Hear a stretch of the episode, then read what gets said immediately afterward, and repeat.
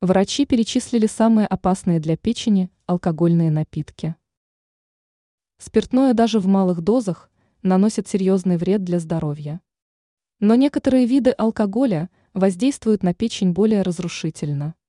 Подробнее о том, какие напитки считаются самыми опасными, рассказала гастроэнтеролог Валерия Ломова во время интервью с представителями издания «Газета.ру».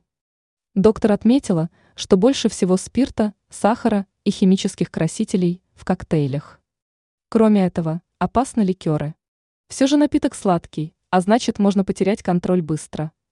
Шампанское она назвала еще одним коварным напитком. Как пояснила специалист, пузырьки приводят к быстрому опьянению и провоцируют процесс гниения в кишечнике. Меньше вреда от некрепленных сортов красного и белого вина – а также от крепких напитков без сахара.